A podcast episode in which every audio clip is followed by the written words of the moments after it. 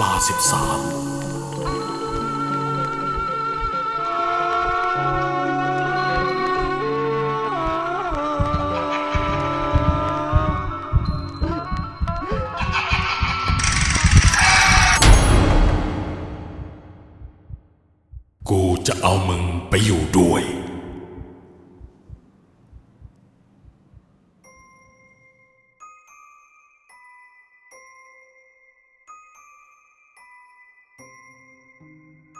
สวัสดีครับ วันนี้ผมมีประสบการณ์ที่เจอมากับตัวเองจะเล่าให้ฟัง เรื่องนี้อยู่ว่า สมัยที่ผมยังเรียนอยู่ที่มหาวิทยาลัยแห่งหนึ่ง ผมพักอยู่ที่หอกับแฟน เธอชื่อเอม เป็นคนเชียงใหม่ด้วยความที่เธอเป็นคนสวย ก็เลยทำให้ผม มักจะมีปัญหาทะเลาะกับเธอบ่อยๆ เกี่ยวกับเรื่องที่มีผู้ชายคนอื่นเข้ามายุ่งวุ่นวาย สุดท้ายเธอก็รับปากว่า จะเลิกยุ่งกับคนพวกนี้ แต่มันก็ไม่ได้เป็นไปตามที่เธอรับปาก เพราะผมดันจับได้พอดี พอผมบอกว่าจะเลิกกับเธอ เธอก็มานั่งร้องห่มร้องไห้ พร้อมทั้งบอกกับผมว่า จะขอโอกาสอีกครั้ง บอกตามตรงว่า ตอนนั้นผมจ็บปวดหัวใจ จนไม่รู้ว่าน้ำตา มันแห้งเหือดไปตั้งแต่เมื่อไหร่ หลังจากที่ผมเลิกกับเธอ ผมก็ตัดการติดต่อทุกช่องทาง จากนั้นผมก็ย้ายออกจากหอแห่งนั้น มาอยู่อีกที่หนึ่งแทน จนกระทั่งวันหนึ่ง บีเพื่อนสนิทของเอมก็โทรมาหาผม เพื่อง้อให้ผมกลับไปหาเอม แต่ผมก็ปฏิเสธไป อีกทั้งตอนนั้นคิดในใจว่า เรื่องอะไรจะกลับไปให้เอ็มสมเขาอีกละ่ะเพราะเอ็มรู้ว่าผมไม่มีวันกลับไปหาเธอ เธอก็แย่งโทรศัพท์มาจากบี แล้วก็ร้องห่มร้องไห้ เพื่อให้ผมเห็นใจ นอกจากนี้ เธอยังขู่ว่าถ้าผมไม่ยอมกลับมาคืนดี เธอก็จะฆ่าตัวตาย และถ้าเธอตาย คนแรกที่จะมาหาก็คือผม และประโยคที่ชวนคนลุก ซึ่งทำให้ผมต้องรีบกดวางสายก็คือ กูจะเอามึงไปอยู่กับกูด้วย ไอ้สัตว์ หลังจากวันนั้น ผมก็เปลี่ยนเบอร์โทรศัพท์ รวมไปถึงพยายามหลีกเลี่ยงที่จะเจอเอมแต่ถ้าวันไหนหลีกเลี่ยงที่จะเจอเอมไม่ได้ ผมก็จะรีบวิ่งราวกับเอมเป็นตัวประหลาดในสายตาของผม หลังๆมาเธอคงแค้นผมมาก พอเจอหน้ากัน เธอก็ตะโกนด่าผม และก็พูดประโยคเดิมๆว่า กูจะฆ่าตัวตาย และกูจะเอามึงไปอยู่ด้วย ด้วยเหตุนี้ ผมจึงหนีไปอยู่หอเพื่อนอีกคนที่สนิท รอจนกว่าเอม จะใจเย็นแล้วค่อยไปเคลียร์กันให้จบๆ แต่ทว่ายังไม่ทันที่ผมจะได้เคลียร์จะจ่วยเอฟเพื่อนในกลุ่มของผม ก็โทรเพื่อมาแจ้งข่าวร้ายเออเอมตายแล้วนะมึง เหตุเกิดเมื่อสองวันก่อน ป้าแม่บ้านไปเจอศพ เอมผูกคอตายที่หอ บอกเลยว่า พอผมได้ยิน ก็รู้สึกอึ้งจนเสียงรอบตัวมันอื้ออึงไปหมดไอเอฟก็บอกต่อว่า พ่อกับแม่ของเอม เพิ่งมารับศพเอมไปทำพิธีที่บ้านเกิด งานจะจัดแค่สามวัน แล้วก็เผาเลย เนื่องจากฐานะทางบ้านของเอม ไม่ค่อยสู้ดีนัก คืนนั้นผมนอนไม่หลับ เพราะในใจรู้สึกหวาดกลัว เสียงพูดขู่ว่าจะเอาผมไปอยู่ด้วย ยังคงวนเวียนอยู่ในหัวของผม แต่ในขณะที่ผมกำลังคิดเรื่องนี้อยู่ จู่ๆก็มีเสียงหมาหอนดังมาแต่ไกลจนกระทั่งเสียงนั้นมันมาอยู่ที่หน้าบ้านของผมทำเอาตัวของผม สั่นขึ้นมาด้วยความกลัว บวกกับอากาศที่จู่ๆก็เย็นเยือกขึ้นมาอย่างนั้น ความสั่นของร่างกาย มันก็ยิ่งเพิ่มทวีคูณ ในช่วงที่หมายังคงหอนไม่หยุดไม่หย่อนอยู่นั้น จู่ๆแสงไฟในห้องของผม มันก็เปิดขึ้นมาเอง สักพักผมก็ได้ยินเสียงเอียดอาดราวกับมีใครบางคน ลากเก้าอี้อยู่ในห้องนอนของผม แต่ตอนนั้นผม ไม่เห็นว่าเก้าอี้ในห้อง จะถูกเลื่อนไปมานะครับ ทุกอย่างยังอยู่ที่เดิม แต่พอได้ยินเสียงนั้น ผมถึงกับสะดุ้งตกใจ และรู้ว่ามันกำลังจะเกิดขึ้น จนกระทั่งหัวใจของผม ก็เต้นแรงขึ้น ทีขึ้น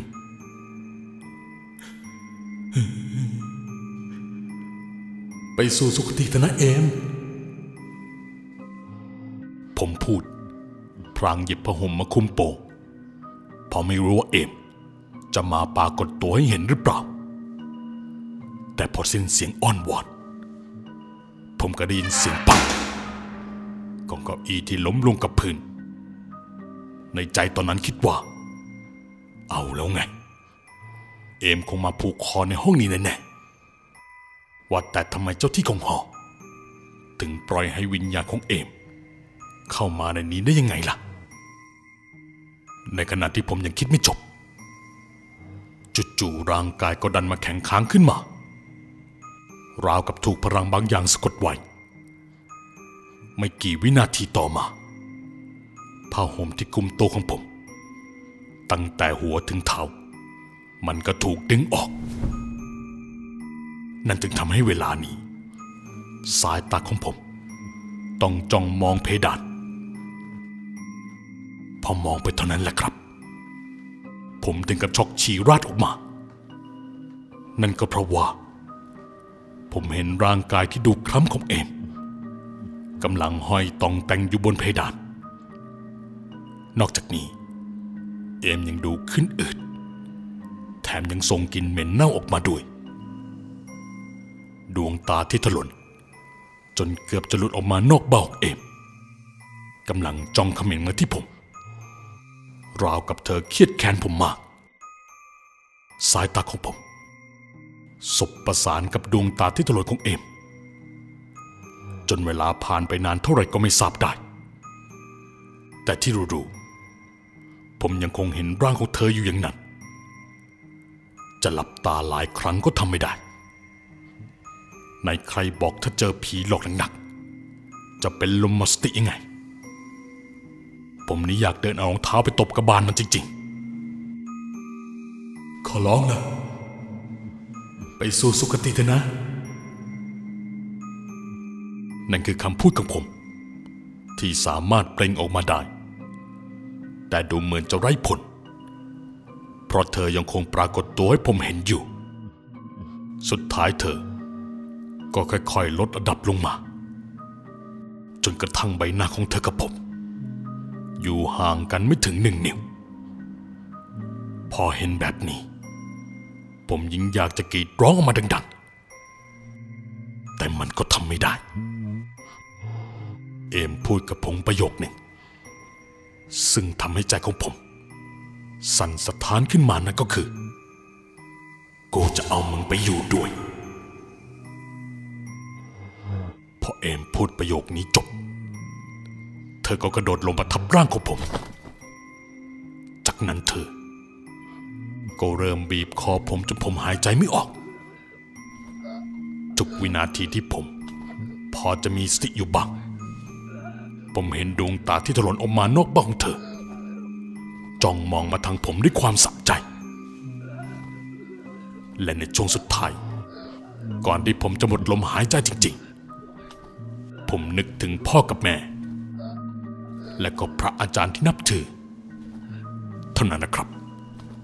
ร่างกายของเอม ก็กระเด็นจนหายไปไหนก็ไม่รู้ พอเห็นว่าเอมหายไปแล้ว ผมรีบโทรไปหาพ่อแม่ และก็เล่าเรื่องที่เกิดขึ้นให้ฟัง แต่โทรยังไงก็โทรไม่ติด สุดท้ายผมก็นึกขึ้นมาได้ว่า คงต้องไปขอขมากับศพของเอมแล้ว โดยเหตุนี้ตอนประมาณตีสี่ ผมก็รีบออกเดินทางไปบ้านของเอม ที่อยู่ในอำเภอหนึ่ง ในจังหวัดเชียงใหม่ พอไปถึงบ้านของเอมในช่วงบ่ายพ่อกับแม่ของเอม ก็ออกมาตอนรับโดยสีหน้าที่ดูไม่ค่อยพอใจเท่าไหร่ อย่างว่าแหละ ผมเป็นสาเหตุที่ทำให้เอมคิดสั้นฆ่าตัวตาย พอมาถึงงานได้ครู่หนึ่งพ่อของเอมก็บอกให้ผมไปกราบขอขมาศพเอม ซึ่งตั้งอยู่ในโรงเย็น ใกล้ๆกับรั้วบ้านพอผมเดินเข้าไปในโรงเย็น ด้านหน้าของโรงจะมีรูปตั้งหน้าศพ พอผมมองก็รู้สึกเหมือนว่า เอมกำลังโกรธผม ยิ่งมองใบหน้าของเอม ก็ค่อยๆเปลี่ยนไปจนมีสภาพเหมือนที่ผมเจอเมื่อคืน พอเห็นแบบนี้ ผมถึงกับร้องไห้ออกมาด้วยความตกใจ และยังไม่ทันที่จะร้องให้จบด้วยซ้ำจู่ๆผมก็ได้ยินเสียงดังปังดังออกมาจากด้านในโรงเย็น เท่านั้นแหละครับ ผมถึงกับตกใจจนล้มก้นจำเบา หลังจากที่ทำตัวโดดเด่นกว่าใครเพราะอาการตกใจ พ่อแม่ของเอ็มก็เดินมาถามว่าเกิดอะไรขึ้น พอเล่าให้พวกท่านฟัง พวกท่านก็ร้องไห้ออกมา จากนั้นแม่ของเอ็ม ก็ไล่ให้ผมไปไกลๆ อย่าได้มาให้เห็นหน้าอีก แต่ดูเหมือนว่าพ่อของเอม จะไม่ค่อยพอใจที่แม่เอมพูดออกมาแบบนี้ ก็เลยบอกให้ผมรอก่อน พอพ่อของเอม คุยกับแม่ของเอมแล้ว ท่านก็เดินมาหาผม แล้วก็บอกให้ผมนอนค้างที่บ้านนี้สักคืนหนึ่ง พรุ่งนี้จะได้ไปป่าช้าเพื่อเผาเอมด้วยกัน ผมตกปราบรับคำทันที โดยไม่ได้นึกเอะใจอะไรเลย คืนนั้น พ่อของเอมยกอาหารมาให้ผมกิน สีหน้าของท่าน ดูดีขึ้นมาบ้าง อาจจะเพราะทำใจได้แล้วละมังพอกินเสร็จ ก็ไปอาบน้ำแล้วใส่ชุดเดิม เนื่องจากทีแรกตั้งใจจะมาแค่กราบขอขมา แล้วก็กลับบ้านเลย เพียงผมล้มตัวลงนอนได้ครู่หนึ่ง ก็รู้สึกง่วงขึ้นมา ก็เลยหลับตรงใต้ถุนบ้านของเอ็ม ผมหลับไปได้สักสองสามชั่วโมงละมั้งจู่ๆอากาศรอบตัว มันก็เย็นจนรู้สึกสั่นไปทั้งตัว มันเย็นยิ่งกว่าแอร์ที่บ้านเสียอีก แถมที่ที่กำลังนอน ก็รู้สึกว่ามันดูแคบผิดปกติ อีกทั้งแสงสว่างรอบตัวก็ไม่มี พอผมลุกขึ้นนั่ง ปรากฏหัวของผมก็ไปชนเข้าอะไรบางอย่าง ดังนั้นผมจึงใช้มือดัน เพื่อเปิดสิ่งนั้นออก แต่จะใช้แรงเท่าไหร่ไอ้สิ่งสิ่งนั้นที่ว่า มันก็ไม่มีท่าทีที่จะขยับเลย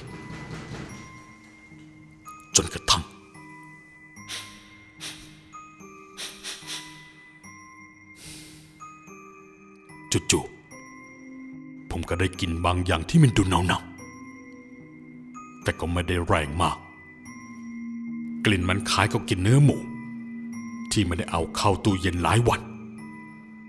พอผมเอามือไปจับตรงที่ผมกำลังนั่ง ก็รู้สึกว่าทำไมมันนุ่มๆ พอจับไปโดด ก็รู้เลยว่านี่ไม่ใช่แค่โซฟาธรรมดาอีกแล้ว แต่มันคือศพของเอมมีหน้าละ่ะำไมผมถึงรู้สึกอากาศมันหนาวผิดปกติ แถมยังอยู่ในที่แคบ หรือก็คือโลงศพของเอมนั่นเอง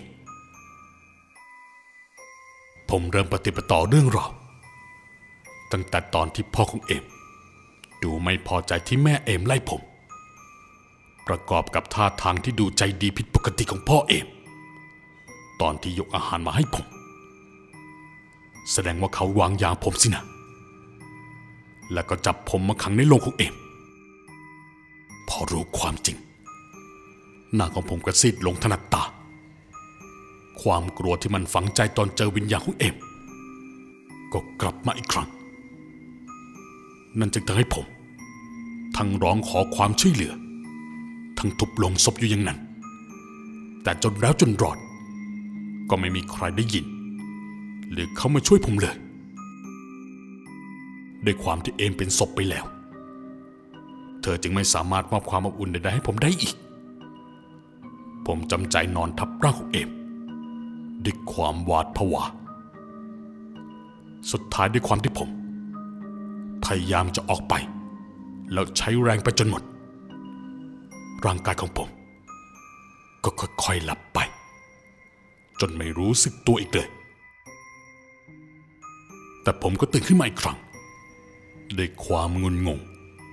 เพราะคิดว่าตัวเองคงตายไปแล้ว พอสติกลับมาครบถ้วน พอได้ยินเสียงของพ่อเอ็มเรียก ก็ค้นพบว่าตัวเอง ยังคงนอนอยู่ตรงใต้ถุนบ้านเหมือนเดิม สรุปคือผมฝันไปอย่างนั้นเหรอ ไม่เลย ผมไม่ได้ฝันไป